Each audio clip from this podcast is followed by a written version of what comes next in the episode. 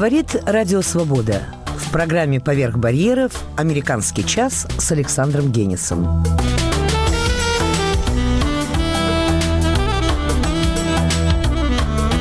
Сегодня в выпуске «Три лица. Иранский дзен».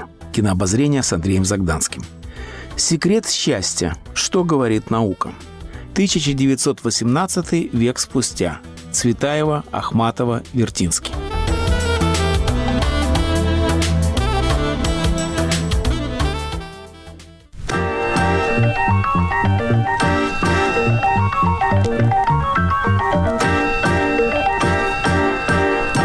После того, как президент Трамп решил выйти из договора о контроле над ядерным вооружением в Иране, эта страна вновь появилась на первых полосах американских газет. Но, как часто это бывает, обострение отношений между иранскими властями и Америкой влияет на интерес к иранской культуре, в первую очередь к крайне самобытному кинематографу этой страны. Вот и сейчас элитные кинотеатры США ждут иранский фильм, который уже успел получить награду в Каннах. У микрофона ведущий кинообозрения американского часа режиссер Андрей Загданский. Прошу вас, Андрей. Джафар Панахи – имя широко известное среди кинематографистов. Начинал работу в кино Джафар как ассистент Аббаса Киаростами. Потом начал работать самостоятельно но совершенно очевидно сохранил влияние своего выдающегося мастера. Сохранил, но не подражает, это очень важно. Его фильм «Белый шар» получил приз в Каннах в конце 90-х и был очень высоко оценен и жюри, и критикой. Важно еще то, что с этого фильма началось шествие иранского кино по мировым кинофестивалям. Иранской волны. خانوادم میبینن فیلم های شما رو دیدن حرفتون رو گوش میدادن в 2010 году Джафар был арестован в Иране и приговорен к шести годам тюрьмы и запрету на профессию еще на 20 лет. Это очень важно. Запрет на профессию – это хорошо. То есть не писать, не снимать кино, не давать интервью, не выезжать за границу. Точно как э, Тарас Шевченко. В ожидании приговора Джафар сделал экстраординарный фильм, который называется «Это не фильм». Очевидный вызов цензуре и одновременно игра. Фильм документальный, где Джафар играет самого себя и все время находится в своем доме, в своей квартире. То есть вот он полностью соблюдаются условия приговора, и одновременно с этим классическое единство места, времени и действия. Он находится там, где ему приказано находиться. Говорю, что фильм документальный, на самом деле это соединение документального и игрового. И швы разглядеть со стороны очень сложно или даже, скажем, невозможно. Это, знаете, как у Аньес Варды в ее последних фильмах «Берега», Аньес и лица деревни, ее самая последняя картина. Нельзя точно сказать, это документальное или игровое. Это вот такое кино, ее. Еще раз подчеркну, что картина – это не фильм, работа, с моей точки зрения, совершенно экстраординарная. Потом Джафар сделал фильм «Такси», и он тоже там играет самого себя, и это тоже соединение игрового и документального кино. Во всяком случае, «Такси» – это имитация документального фильма. И Джафар играет таксиста. Он действительно работал таксистом, он, разговаривал с людьми, которых он Да, и из, из этого появился фильм. Но одновременно с этим он за рулем, то есть он управляет ситуацией. Опять же, таки, такая режиссура за рулем. И Важно, что в третьей картине Джафар опять появляется. Он опять играет сам себя. И более того, он опять за рулем, он возит э, героиню фильма. И он всегда присутствует, как он сам. Он сам – это отдельный совершенно персонаж. Его герой неизменно очень сдержанный, очень немногословный, очень обаятельный, очень неконфронтационный, очень важное слово. Он ни с кем не вступает в конфликт. И абсолютно справедливый его слегка сдержанные реакции, личные, человеческие, очень точно соответствуют повествовательному стилю автора. Это небольшие драматические ситуации, которые, кажется, не имеют принципиального значения для повествования. И они аккумулируются в большую драму. И потом мы понимаем, что будет взрыв. Вроде бы все второстепенно, все не очень важно, потом аккумулируется ситуация.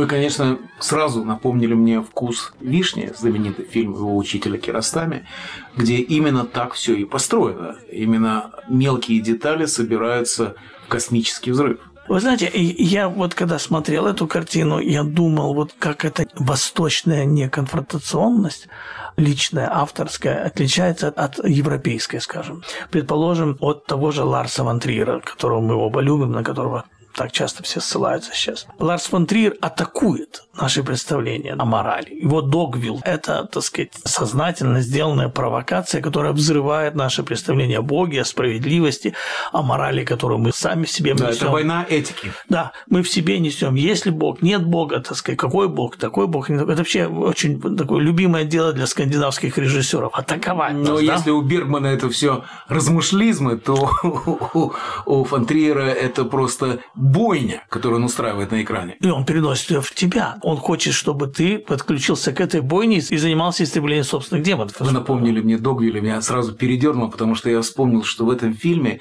Фон Триер умудрился зрителя заставить переживать женщине, которая расстреливает детей. Это может только такой режиссер, который сам является демоном. Э, Но это женщина-бог вообще одновременно с этим. Но это, бог, который расстреливает детей, это, это тоже еще тот бог. А, это ангелы смерти в действительности. Оставим Ватрира, потому Но что... я понимаю, почему вы его вспомнили, потому что это прямая противоположность. Вы знаете, потому что я смотрел фильм и думал, как Восток отличается от Запада, от Европы в этом смысле. В рецензии газеты «Гардиан», очень глубокой и интересной рецензии на фильм «Три лица», написано, что если вы смотрите этот фильм, то знайте, что вы погружаетесь в иранский дзен. Действительно, это, в общем-то, очевидно. Вы погружаетесь в другое восприятие мира. Джафар созерцает. Созерцает, складывая детали. Они очень разные. Очень разные, и кажется, что к единой картине вроде бы они не имеют никакого прямого отношения. Единственное, что объединяет их, это его присутствие, потому что он все время присутствует. Фильм начинается с того, что молодая женщина наговаривает на телефон последнее слово, обращение к другой женщине, к актрисе, перед тем, как покончить с собой. Происходит это дело в пещере. Я ничего, ни, ничего страшного не рассказываю зрителям, поскольку самое начало, оно мгновенно, и я не, не собираюсь открывать конец фильма. Прощается, упрекает эту женщину в том, что, по всей видимости, она могла бы ей помочь, когда она, эта девушка хотела поступить в консерваторию, стать актрисой, начать принципиально другую карьеру, другую жизнь. Ну и вырваться из своей вы, деревни. своей деревни. Первобытной, Первобытной деревни. И все, на этом запись обрывается, петля, веревка, все, тело, вероятно, сорвалось.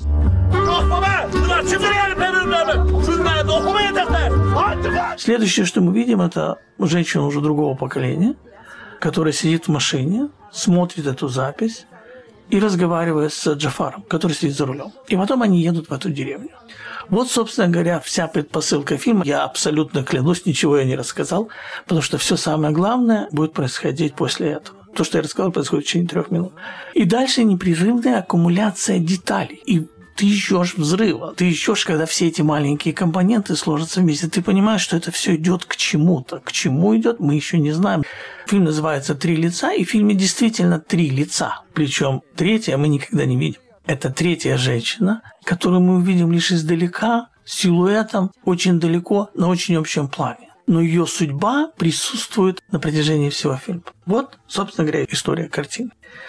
Это фильм о женщинах, о женских судьбах, о желании освободиться, скинуть все эти ограничения, которые существуют в женских судьбах в Иране, и о мужчинах, о том, какую они играют в этом деле роль. В том числе масса смешных, совершенно чудовищных деталей о разных мужских суевериях, которым тоже, по всей видимости, тысячи лет. И в финале кульминация, вот этот взрыв, который происходит, совершенно потрясающий кинематографический праздник, я другого слова не могу сказать. Это один длинный кадр, в котором Джафар абсолютно виртуозно соединяет все линии повествования, которые были у него в фильме. Почему-то мне немножко это напомнило Фазили Искандера. Я не знаю, какое-то вот соединение, это, может быть, это потому что Восток, может, потому может, что потому горы. Что Фазиль Искандер был наполовину перс. Да, как бы все соединяется. Это не или-или, как часто. Собственно, это есть конфликт, это наш это огонь, конфликт, на да. котором построена западная драматургия. А это и. И-и. И, и то, и другое, и третье. Все эти вещи соединяются каким-то образом на дороге, на одной дороге между двумя вершинами, двумя холмами, горами в Иране соединяется и судьба двух женщин, и судьба быка, и судьба коров, которых везут к нему на оплодотворение. Все маленькие, смешные, большие, глупые жизненные детали соединяются вместе. И есть в этом мгновении в фильме одна совершенно потрясающая деталь – омаж учителю, омаж Керастами. Если вы помните, когда-то мы с вами говорили о фильме «Сквозь оливковые деревья». Да-да, конечно. Я его очень люблю и рассказывал вам, по-моему, об этом фильме с абсолютным восторгом. В конце фильма мальчик, который уговаривает девочку, чтобы она вышла за него замуж, они оба дети. На протяжении всего фильма она молчит, молчит, молчит, молчит, а потом он понимает, что у него есть шанс, и он бросает все и бежит к ней. Вот в этом фильме есть тоже ссылка на эту картину, когда одна героиня фильма кричит другой «Подождите меня, подождите!» и бежит за ней. Вот, собственно говоря, все, что я хотел вам сказать по поводу иранского дзена. یه الف بچه هممون گذاشته سر کار نه تو ده اثری ازش هم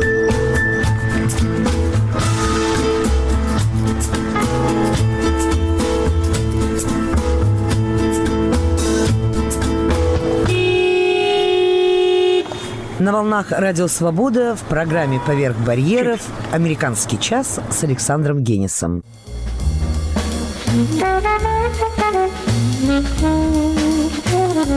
Недавно «Нью-Йорк Таймс» в очередной раз попыталась убедить нас в том, что не в деньгах счастье.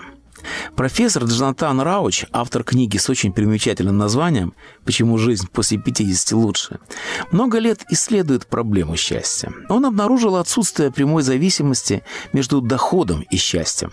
Начиная с 1950-х годов, достаток американцев вырос втрое, но это никак не отразилось на субъективном ощущении удовлетворенностью жизни – со статистикой не поспоришь. Деньги не способны решить ни одну из насущных проблем. Правда, без денег все проблемы насущные. Тем важнее понять, что именно делает нас счастливыми. Об этом мы беседовали с Владимиром Гандельсманом в одном из прошлых выпусков «Американского часа». Сегодня в рамках нашей архивной рубрики «В тему дня» мы вернемся к этому сюжету. В аналах позитивной психологии фундаментальную роль играет проект Гранта, названный так по организации, финансировавшей исследования.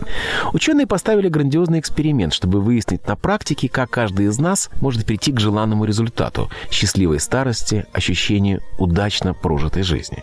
Психологи отобрали группу выпускников Гарвардского университета, состоящую из 173 здоровых полноценных белых мужчин.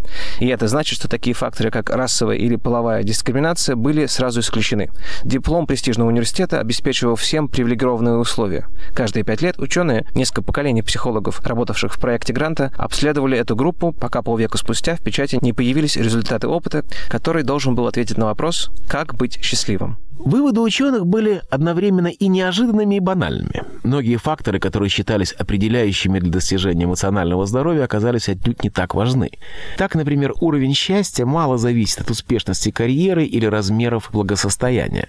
Другое открытие состоит в том, что трудное детство, разведенные родители, сиротство, ранние психологические травмы не играют особой роли в старости. А ведь считалось, что детство жестко детерминирует сознание взрослого человека, но психологи проекта доказали, что человек существо с огромным запасом приспособляемости. За 50 лет любые детские горести растворяются. Как известно, время лечит. Куда менее понятен другой вывод исследователей. Важнейшим положительным фактором оказалась близость к брату или сестре в юности. Те, кто поддерживал с ними хорошие отношения, получили запас моральной стойкости в зрелом возрасте.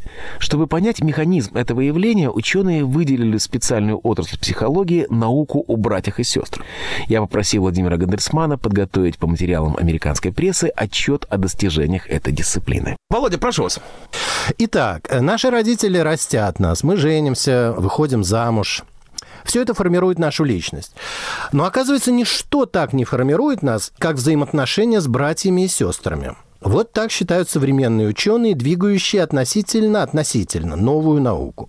В течение долгого времени ученые пытались выяснить, что же определяет нашу индивидуальность по крайней мере, что превалирует в формировании нашей личности. И то и дело раздавался возглас «Эврика». наши родители, особенно мать, или гены, или наши сверстники и так далее. Между тем, ответов на вопрос было не меньше, чем вновь и вновь возникающих вопросов. Постепенно в круг рассмотрения вошло влияние братьев и сестер. Действительно, наши родители в какой-то момент остаются в стороне, наши супруги появляются сравнительно поздно, а вот наши братья и сестры сопутствуют нам на протяжении всей жизни. С малых лет они соучастники всего, что с нами происходит. Они наши сподвижники, хранители наших тайн, наши соперники, мучители, советчики, объекты зависти или гордости и так далее. Правда? Ну, это мне и без науки понятно. Вспомнить только полуживой трофейный велосипед со сваренной шеей, который мне достался по наследству от моего слишком спортивного старшего брата. Действительно, до сегодняшнего дня подобные исследования были довольно примитивны. Ограничивались стереотипами, вроде старшие соперники, младшие бунтуют, средние более или менее растеряны, разрываясь между старшими и младшими. Но сегодня исследования серьезные, много шире. Например, они предлагают такой вопрос. Почему вражда между двумя детьми, я адресую его вам, Саша, вражда между двумя детьми из одной семьи может иметь благоприятные последствия? Вы можете ответить? Ну, давайте подумаем. Если исходить из исторического опыта, то молодость обычно воинственна. Поэтому взаимоотношения примитивных групп почти всегда враждебны. Греческие города, скажем, постоянно воевали друг с другом. Также вели себя русские княжества, индийские племена. Но там, где вражда, там и неизбежные попытки ее устранения. Может быть, вражда — это залог взросления и вразумления? Почти так. Но все выводы, учтите, покоятся на четких статистических данных. Для исследователей был, например, неожиданностью тот факт, что дети, братья и сестры, проводят вместе очень много времени. Дети до 11 лет 33% свободного времени проводят вместе. Это больше, чем с друзьями, родителями, учителями и даже наедине с собой. Более того, подростки, которые уже начинают свой собственный путь, до 10-17 часов в неделю. И это очень много, если учесть их занятость в школе, занятия спортом, время, которое на сон отведено и прочее, и прочее. Это постоянство отношений – важнейший опыт для дальнейшей взрослой жизни, когда отношения определяются равенством сторон, будь то на работе или в браке. В качестве братьев и сестер в детстве мы можем кипеть, драться, бунтовать, но затем, затем мы оказываемся в одной спальне, и наступает примирение. Выражается ли оно в битве подушками, в играх, неважно, в чем-то, что снимает конфликтное напряжение. Каким-то образом это происходит и во взрослых отношениях, когда, скажем, шутка разряжает напряженную обстановку на работе или в семье. Истоки этого в детстве, в отношениях между равными партнерами, братьями и сестрами. Ну вот еще какой-нибудь вопрос. Например, если вы не являетесь маменькиным фаворитом, может ли это быть преимуществом? Ну, я думаю, что это может послужить к пробуждению мысли того, кто в загоне. Это было бы естественно, фавориту и стараться не надо. А, кстати, знаете ли вы происхождение слова «фаворитизм»? Нет. Ведь этот термин восходит к библейскому преданию о свете, озарившем Иисуса Христа на горе Фавор и указавшем апостолам на божественную суть их учителя. Фаворский свет несет духовную наполненность, интеллектуальную предпочтительность. А из этих двух составляющих возникает преображенная личность фаворита, как воплощение ума, просвещающего озарения и духовной красоты. Да, интересно. Но подождите, какое это отношение имеет к динамике внутрисемейных отношений? А вот прямое. В многодетных семьях весьма существенная проблема – фаворитизм. Родители тщательно это скрывают чувствуют свою вину, но это есть. Экзальтированная мать, например, которая прочит своему сынку будущность великого музыканта, отец, обожающий свою дочь. Может, это не столько вина родителей, сколько эволюции. Семья есть союз в борьбе за выживание с родителями, принимающими на себя заботу о детях, которые генетически их продолжают. И те, и другие делают все возможное в борьбе за существование. Они не хотят, чтобы их съели дикари и хищники. И так по сей день. Ресурсы ограничены, экономические средства, виды работ, даже любовь и привязанности имеют свои пределы. Да, понимаю. В родителях помимо их воли, то есть совершенно иррационально запрограммирован такой совершенно рациональный расчет. Кого из детей имеет больше смысл вложиться? Вот -вот. Кого, так сказать, себя инвестировать? Инвестировать, именно. Такое слово ужасное. Но все не так просто. Столетия цивилизации и социума способствовали развитому сопротивлению этому жестокому импульсу и даже перенаправлению его в обратную сторону в сторону больных, обделенных детей. Но вот в чем дело. Первоначальный инстинкт тянет в свою сторону к лучшим и одаренным. Исследования статистически подтверждают фаворитизм. 65-70% родителей, где есть подростки, отдают предпочтение кому-то одному, в большинстве случаев старшему. Более того, дети это прекрасно чуют и знают. И говорят примерно такое. «Э, что ж, ну, различные отношения к нам имеют свой резон, потому что он старший, или потому что мы мальчик и девочка. И вот тут о преимуществах слабого.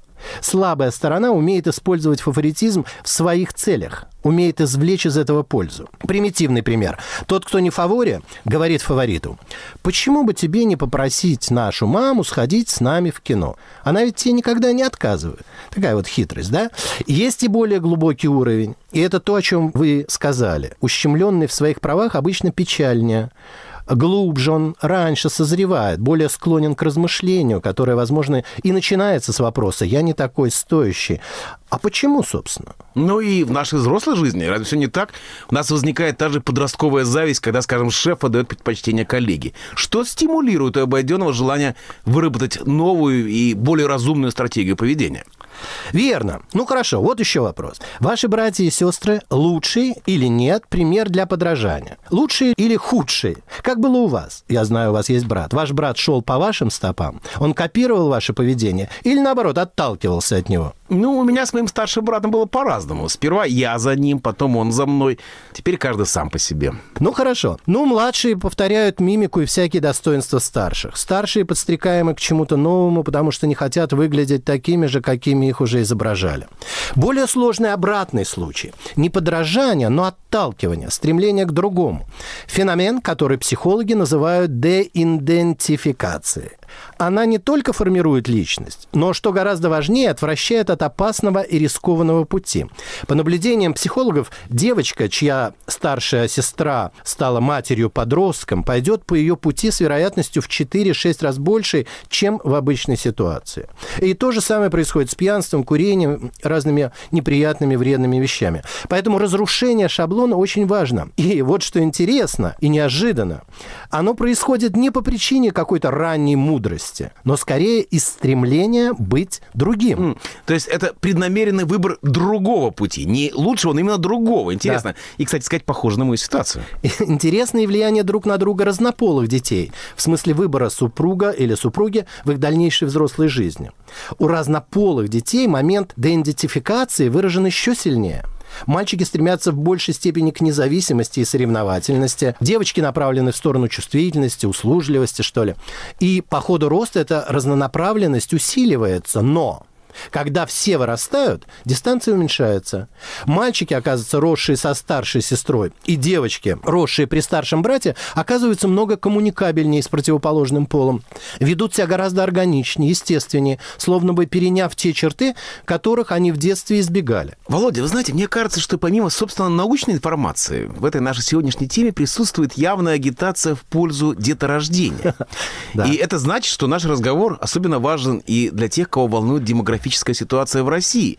О да, пусть будущих матерей в России вдохновляют то, что братья и сестры помогают друг другу усваивать социальные понятия и роли, то подбивая друг друга на какие-то действия, то отчеты удерживая, они являются, так сказать, совестью друг друга. Современная наука убедительно показывает, что двое и больше детей в семье – явление бесспорно благоприятное для развития личности. You and me.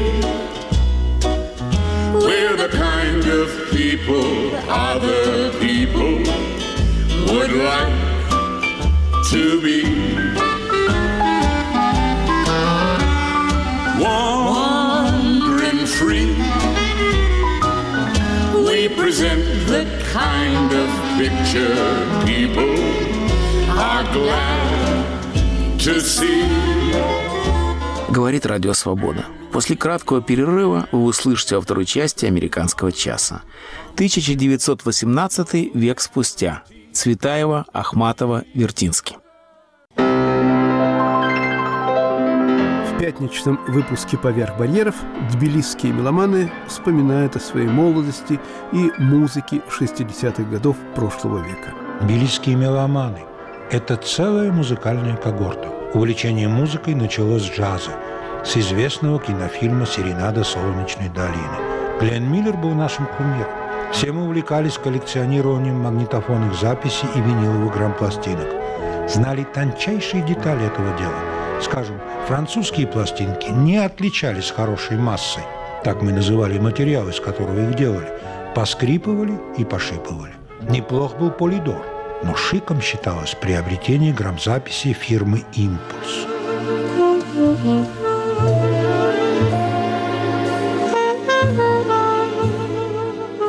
Тбилисские меломаны в пятницу в 10 вечера.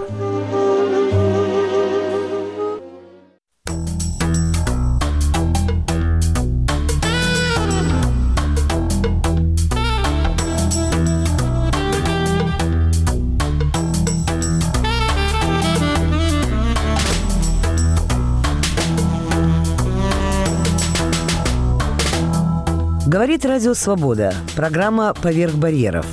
Продолжаем «Американский час» с Александром Генисом.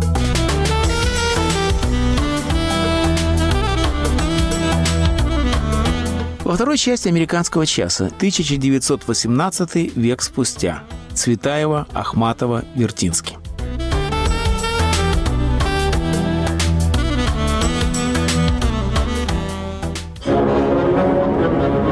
Фолкнер сказал, прошлое никогда не бывает мертвым, оно даже не прошло. Взяв знаменитый афоризм в эпиграфы цикла, мы погружаемся в вечно живое время прошлого, добравшегося до нас в виде исторических событий, художественных течений, музыкальных направлений, судьбоносных книг и, важная часть каждой передачи, стихов, которые, пожалуй, лучше всего остального способны передать дух времени. Вглядываясь в прошлое, мы ищем не эскапизма, позволяющего отдохнуть в давно прошедшем, а уроков, позволяющих лучше понять настоящее и заглянуть в будущее. Традиционные вопросы, которые эти передачи задают прошлому, звучат так. Что было, что стало, что могло бы быть. В сегодняшнем эпизоде нашего культурно-исторического цикла 1918 век спустя речь пойдет о Цветаевой и Ахматовой.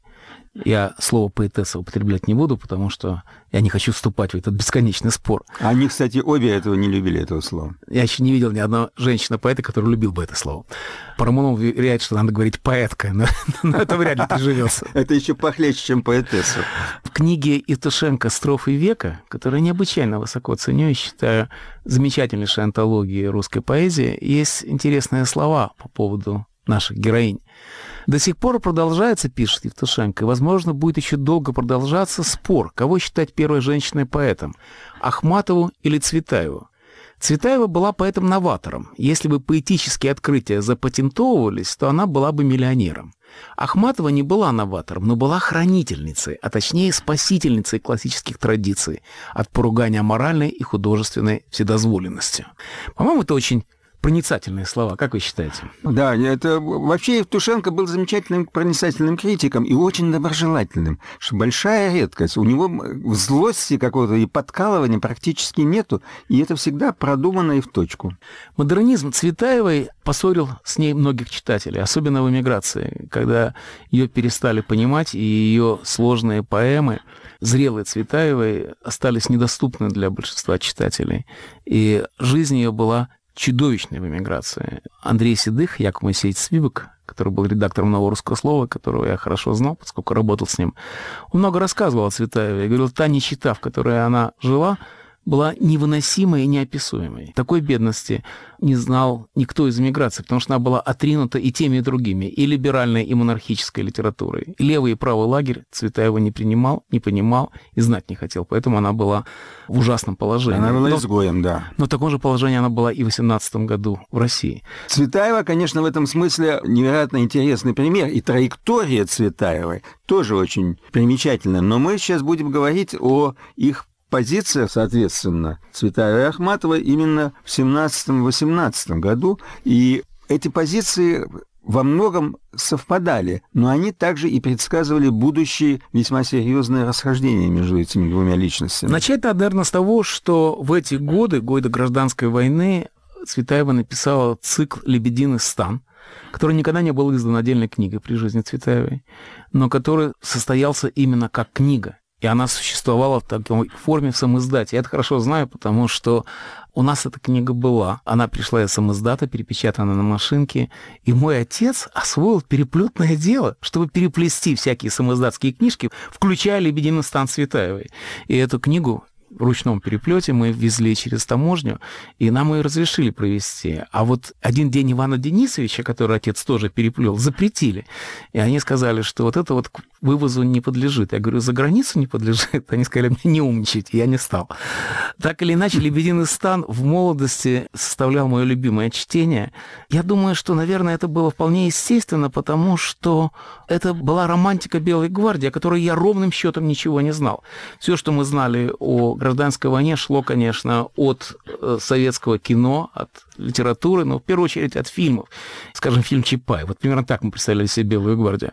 И поэтому это была новость, это было экзотикой, и это было романтикой. И я наизусть знал стихотворение начала «Дон». Помните, это лучшая часть всей книги «Лебединый стан». Белая гвардия, путь твой высок, черному дулу, груди висок. Божье да белое твое дело, белое тело твое в песок. Не лебедей это в небе стая, белогвардейская рать святая, белым видением тает, тает строгого мира последний сон, молодость, доблесть Вандея, Дон. Это, конечно, заклинание, правда? Да, это замечательные стихи. Да, и независимости от их содержания, Вандея, это слово, которое вошло именно с, с подачи с подачи Цветаева. Цветаева. Вы знаете, у меня с этим... Я всегда пытаюсь найти что-то современное во всех наших разговорах. И у меня недавно был, сравнительно недавно был спор по этому поводу с редактором «Знамени» Чеприниным Сергеем Ивановичем, который написал, что наша Вандея — это Донбасс контрреволюция, которая противостоит Майдану украинскому. И когда сбили Боинг, донецкие ополченцы с помощью русского оружия, я его спросил, ну как, Бандея, вам это нравится? Он сказал, что он отвечать мне не намерен, так что Бандия осталась подвешенной. Но я приехал в Америку с этими стихами на устах, потому что здесь еще жили белогвардейцы. Я застал многих белогвардейцев. Я читал им эти стихи. Никакого интереса у них это не вызвало, потому что белогвардейцы, которые еще работали, например, в новом русскословии, были люди, которые были Белой гвардии, и линотиписты еще старые, которые прекрасно это знали. Но Цветаева была явно не их поэтом, и это так и осталось вот такой Не, романтикой. Скорее романсы пели, наверное. Наверное, они ничего не пели, но, но они рассказывали дореволюционные анекдоты, и Цветаева была не их поэтом. Интересно, что Цветаева и Ахматова – это пара вполне естественная, и они противопоставлялись и сопоставлялись всегда. Наверное, лучше всего об этом написала сама Ахматова. В стихотворении несколько позже нашего времени, 21 года, она писала «Соревнование короста в нас не осилило родства, и поделили мы так просто. Твой Петербург, моя Москва». Гражданская война для Цветаевой была трагедией еще и личной, потому что ее муж сражался в Белой гвардии, и она долгое время ничего не знала о его судьбе. И одной из трагедий, воспринятых именно как личная трагедия, была трагедия, связанная с царем. Еще до убийства царя она написала стихотворение, которое вот оно как раз очень московское стихотворение, потому что для нее в Москве всегда существовало мистическое отношение царя и народа. И вот это вот в сущности религиозное отношение к царскому престолу выразилось в одном очень интересном стихотворении. Оно написано 7 мая 18 года, третий день Пасхи. И приписка Цветаевой. А осталось ему жить меньше трех месяцев, то есть Николаю II. Вот эти стихи. Это просто как кровь и пот. Царь народу, царю народ. Это ясно, как тайна двух. Двое рядом, а третий — дух. Царь с небес на престол взведен. Это чисто, как снега сон. Царь опять на престол зайдет. Это свято, как кровь и пот. Это очень сильное стихотворение, и интересно, что на эту же тему о царе, о Николае II высказалась поэтическим образом и Ахматова. И большего контраста себе нельзя вообразить, потому что стихотворение, которое вы прочли, это гимн Николаю II, да, мистический. Или реквием. Да.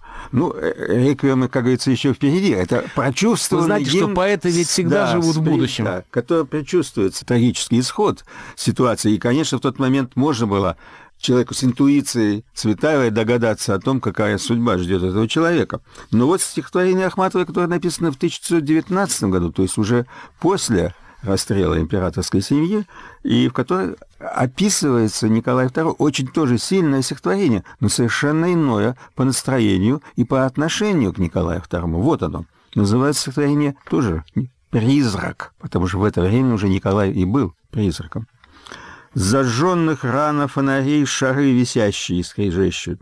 Все праздничнее, все светлее снежинки, пролетая блещут, и, ускоряя ровный бег, как бы в предчувствии погони сквозь мягко падающий снег, под синей сеткой мчатся кони, и раззолоченный гайдук стоит недвижно за санями, и странно ты глядишь вокруг пустыми, светлыми глазами.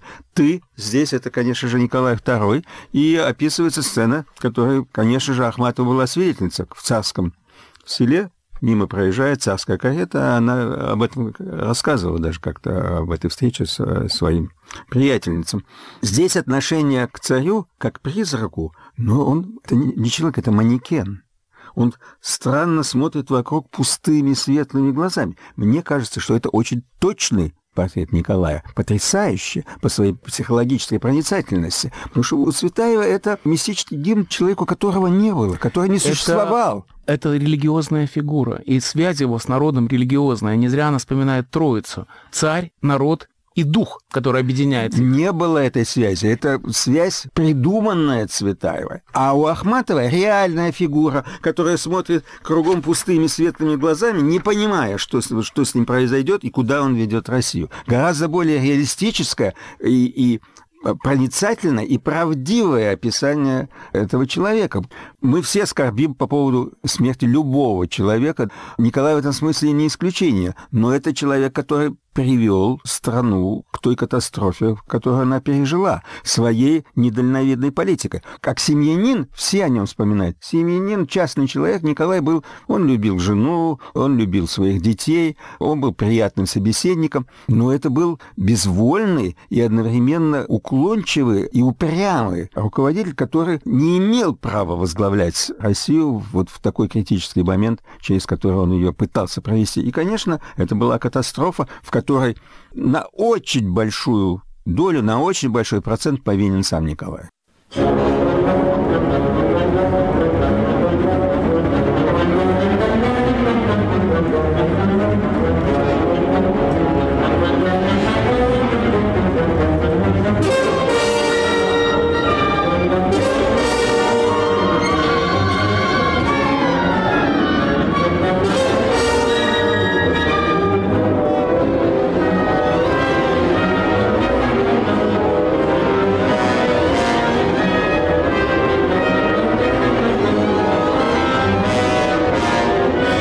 Волнах Радио Свобода в программе «Поверх барьеров» «Американский час» с Александром Генисом. Отношения Ахматовой и Цветаевой были высокой дружбой. Письма Цветаевой и Ахматовой содержат огромное количество комплиментов. Она страстно любила ее поэзию, хвалила ее бесконечно. При этом мне кажется, что их поэтический язык был настолько другой, что непонятно, как они понимали друг друга. Это были совершенно разные поэты. Они, ни, ничего общего у них не было. И Цветаева — это поэт вопля, поэт-тире, поэт огромных чувств. Она гипербола поэзии. Если Ахматова шепчет, то Цветаева воет, кричит, как угодно, но точно это не камерная лирика. Конечно, ближе всех Цветаевой в русской поэзии был Маяковский. И она всегда преклонялась перед Маяковским. Тут любопытно, вот мы говорим о политике. Маяковский в 18 году был крайне радикальным революционером. Он был ее прямым врагом. Тем не менее, она посвятила ему стихи, не написанные чуть позже, но тем не менее Маяковский не изменился, который начинается такими словами. «Превыше крестов и труп, крещенный в огне и дыме, архангел тяжелоступ, здорово веках, Владимир» очень по Маяковскому, правда? Да. При том, что сам Маяковский Цветаеву ни во что не ставил. Совершенно никак ей не интересовался, мало читал и отзывался о ней очень плохо. А, кстати, Ахматову, что довольно любопытно, он ценил, ценил ее стихи, очень ее уважал. Хотя, и... конечно же, как мы помним по Чайковскому, Ахматова была прямым антиподом Маяковского. Да. Ну вот видите, вот так все в жизни очень сложно. И вы знаете, я, в общем, совершенно не согласен с вашей оценкой отношений Ахматова и Цветаева. Я считаю, что их как бы вот взаимное э, вот такое восхваление, это было, оно было скорее формульным таким, э, по, по принципу, ну вот я женщина-поэт, ты женщина-поэт, и мы, так сказать, отдадим друг другу должное. Но когда они встретились, когда Цветаева вернулась из э, эмиграции в Советский Союз, то Цветаева отозвалась об Ахматовой, что ну да, вот такая вот дама просто дама, как известно. И э, Ахматова совсем без большого дружелюбия и без большой приязни об этой встрече отзывалась. И, в общем, они все-таки остались в позиции э, противопоставления. Но это прошла жизнь. Да. Причем это была разная жизнь. Ахматова провела ее в Советской России, а Цветаева в Париже. И это гигантская разница. Но когда появились слухи о том, что Ахматова может уехать в Париж, то Цветаева ее ждала и сказала, увидите меня первой на вокзале. Ну, мы знаем о том, каким было отношение Ахматовой к эмиграции, и это одна из э, очень интересных э, страниц, на самом деле, ее жизни, ее творчества. Мне голос был, он звал утешно, он говорил, иди сюда, оставь свой край, глухой и грешный, оставь Россию навсегда. Я кровь от рук твоих отмою, из сердца выну черный стыд. Я новым именем покрою боль поражений и обид. Но равнодушно и спокойно руками я замкнула слух, чтобы этой речью недостойной не сквернился скорбный дух. Вот ее отношение к эмиграции, э, вот ее отношение к тому, чтобы уехать из России. Для нее вообще такого вопроса перед ней не стояло, и она, вы знаете, никогда не жалела, на самом деле. При том, что в Париже ее звал муж, между прочим. Да, это все указывает на то, насколько разными все-таки в итоге были позиции, Мне кажется, взгляды что... и жизненные траектории. Мне кажется, что хорошего выбора просто не было, потому что иммиграция, казалось бы, естественный путь, бегство от большевиков, бегство от этого кошмара. Но именно судьба Цветаева показывает, как ужасна была жизнь в эмиграции для поэта.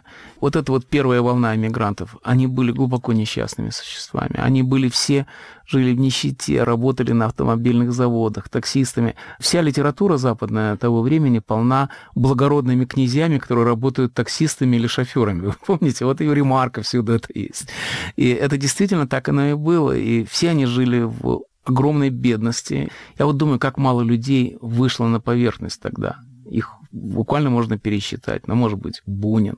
Как в этой среде появился Набоков, который тоже жил в большой бедности, но как он сумел как-то даже в русской литературе сумел обрести какое-то имя. Но вообще это было все мучительно трудно, гораздо более трудно, чем наша жизнь третьей волны. Я бы хотел показать на случай Ахматовой, как она себя вела вот в тот период, о котором мы с вами обсуждаем, то есть конец 17-го, начало 18-го годов, ее позиция вопреки тому, что мы задним числом можем думать об Ахматовой, она была довольно активной политически. В каком-то смысле, может быть, даже более активной, чем Цветаева. Да, Цветаева писала антибольшевистские стихи, прославляла Белую гвардию. Ахматова этого не делала, но ее публичная позиция, озвученная, выраженная в действии, была более чем определенной.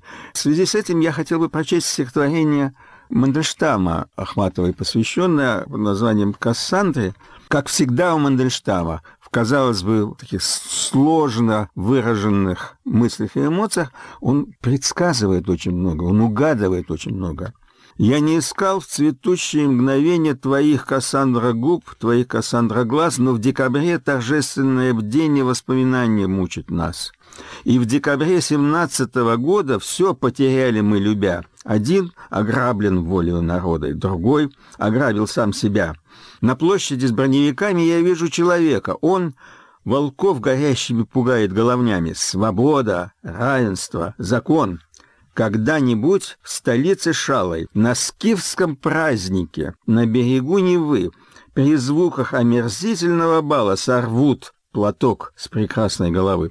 Я это стихотворение привел в сокращении, и э, для меня особенно важна здесь вот эта поразительная последняя строфа, которая во многом действительно предсказывает будущую судьбу Ахматовой, о которой можно было только догадываться в тот момент. И не, не, не уверен, что сама Анна Андреевна полагала, что так и произойдет. А само это стихотворение появилось тоже не случайно. Не случайно оно обращено и посвящено Ахматовой. Это реакция на стихотворение Ахматовой молитвы. Само это стихотворение было ею написано в 1915 году, я его прочту. «Дай мне горькие годы недуга, задыхание, бессонницу, жар, отыми ребенка, и друга, и таинственный песенный дар. Так молюсь за твоей литургии после стольких томительных дней, чтобы туча над темной Россией стала облаком в славе лучей. В 15 году, когда это стихотворение появилось, оно трактовалось как э, размышление о судьбе России, вступившей в войну. И, кстати, самые знаменитые строчки э, оттуда это тоже предсказание. «А ты имея ребенка и друга, и таинственная песня да». Все это приключилось с Ахматовой. У нее отобрали и ребенка, и ни одного друга, отобрали мужа Пунина, расстреляли ее бывшего мужа Гумилева. Таинственный песенный дар у нее тоже исчез на долгие годы. Поэтому вот это стихотворение всегда является как бы и считается образцом вот этого поэтического такого представления, как «не пиши такого, не То, предсказывай чего... себя» то, чего больше всего боялся Синявский, который говорил, все, что мы пишем, сбывается. Как да, известно, и... он описал свой арест и свою судьбу задолго до того, как приключилось это несчастье. Вот видите, как оно бывает. Но это стихотворение, написанное в 15 году, стало опять очень актуальным в 17 и начале 18 года. Оно в 17 году в ноябре по старому стилю появилось в газете «Право народа» и был напечатан на первой странице, как вместо передовой. Эта газета была меньшевистского такого толка, которая, э, в общем, выступала под... тут же в этой, в этой же газете провозглашаясь лозунги «Долой большевиков», на самом деле. Это все связано с учредительным собранием, с ситуацией вокруг Созова и потом разгона учредительного собрания, которого мы уже касались в наших разговорах о 17 и 18 годах. События развиваются очень быстро. Появилось это стихотворение, когда учредительное собрание еще только должно было собраться. И все очень понимали все на самом деле и опасались, что оно будет разогнано большевиками. Так оно и произошло. Есть очень интересная работа Дмитрия Сегала, русско-израильского ученого. Она была опубликована в 1987 году в альманахе «Минувшая». Очень ценный альманах. И э, эта работа э, анализирует отношение к революции в кругах творческой интеллигенции, как оно отразилось на страницах прессы того времени. Очень интересное, должен сказать, и увлекательное чтение. И что особенно э, обращает на себя внимание, там высказываются все правильные, справедливые мысли. Но при этом авторы апеллируют, как им кажется, к народу, с призывами и воззваниями остановить этих варваров-большевиков, которые сейчас все абсолютно растопчут, задушат, уничтожат свободу печати, уничтожат демократию, все.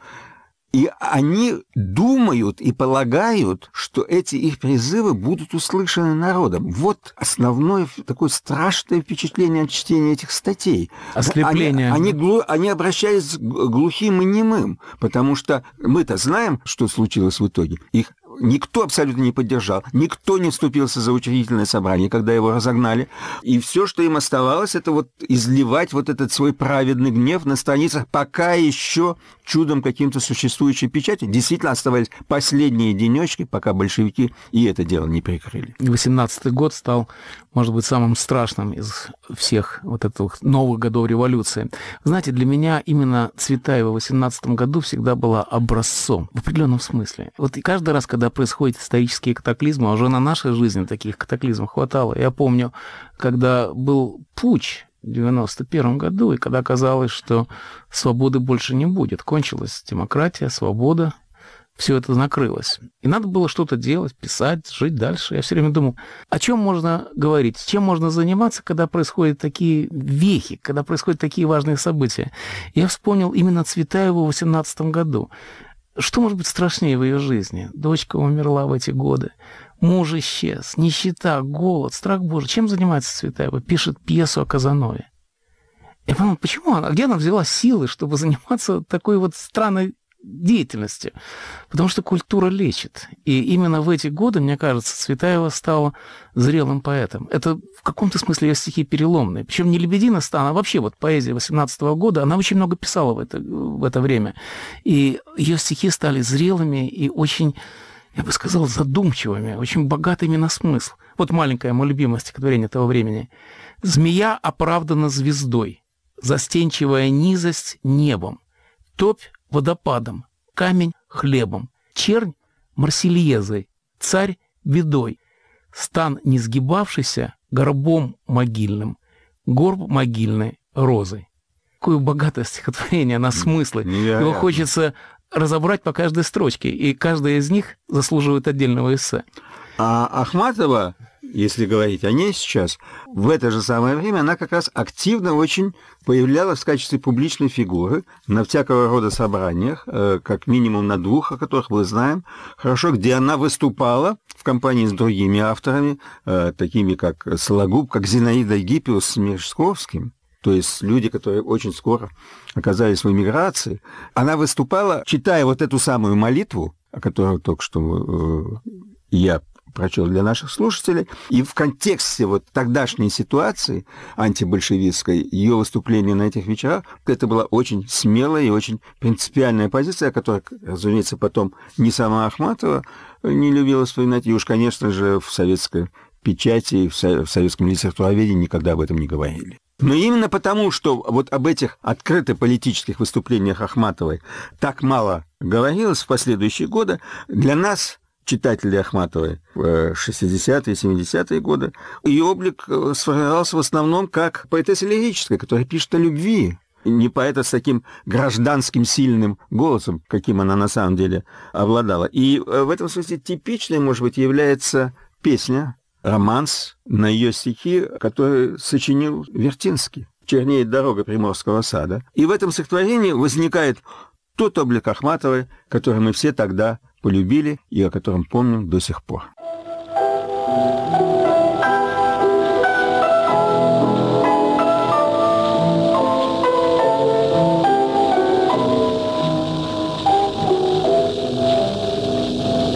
Темнее дорога приморского сада, желтый до утра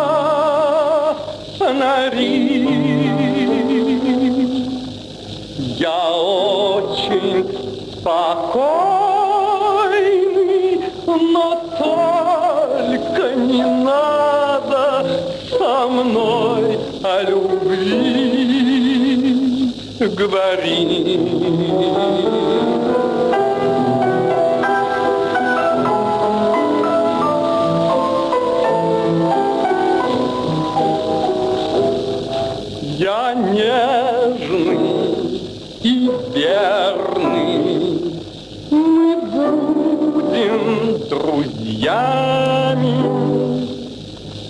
Гулять, целоваться, стареть. И легкие месяцы будут над нами,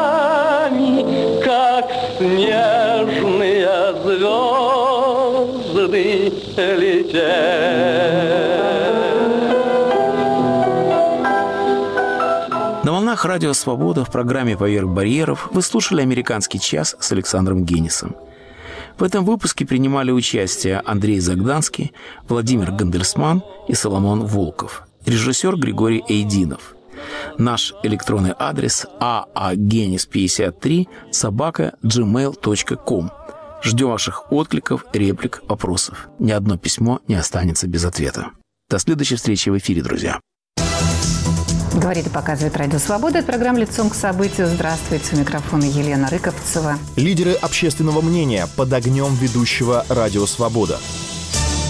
Избиратели тянут Путина, Путин тянет Медведева, Медведев тянет Мутко и всю эту остальную свою старую знакомую компанию. Все... Радио «Свобода». Мы стоим лицом к событиям. Слушайте сразу после выпуска новостей.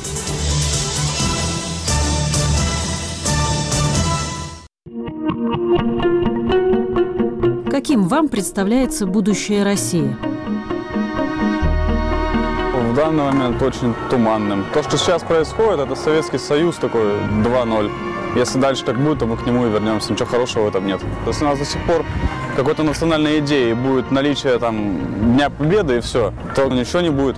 Потому что рано или поздно это все забудется, а нового ничего, никакой идеи у нас нет. Я вообще надеюсь, что Россия наша все-таки будет авангард цивилизации. Ну, я вообще оптимист, думаю, что все будет хорошо. Ну, Россия не привыкать быть в изоляции, как бы, и всем вместе будет легче. Понятное дело, какая происходит ситуация в стране и в мире. Ну ничего, солнце светит, порвемся.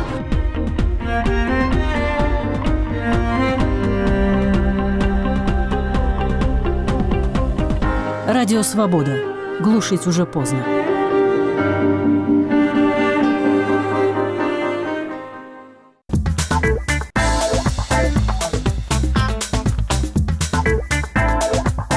Говорит Радио Свобода.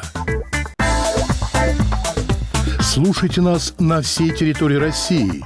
В следующем часе нас можно слушать в диапазоне средних волн на частоте 1386 кГц. Свободный информационный мир. Радио Свобода.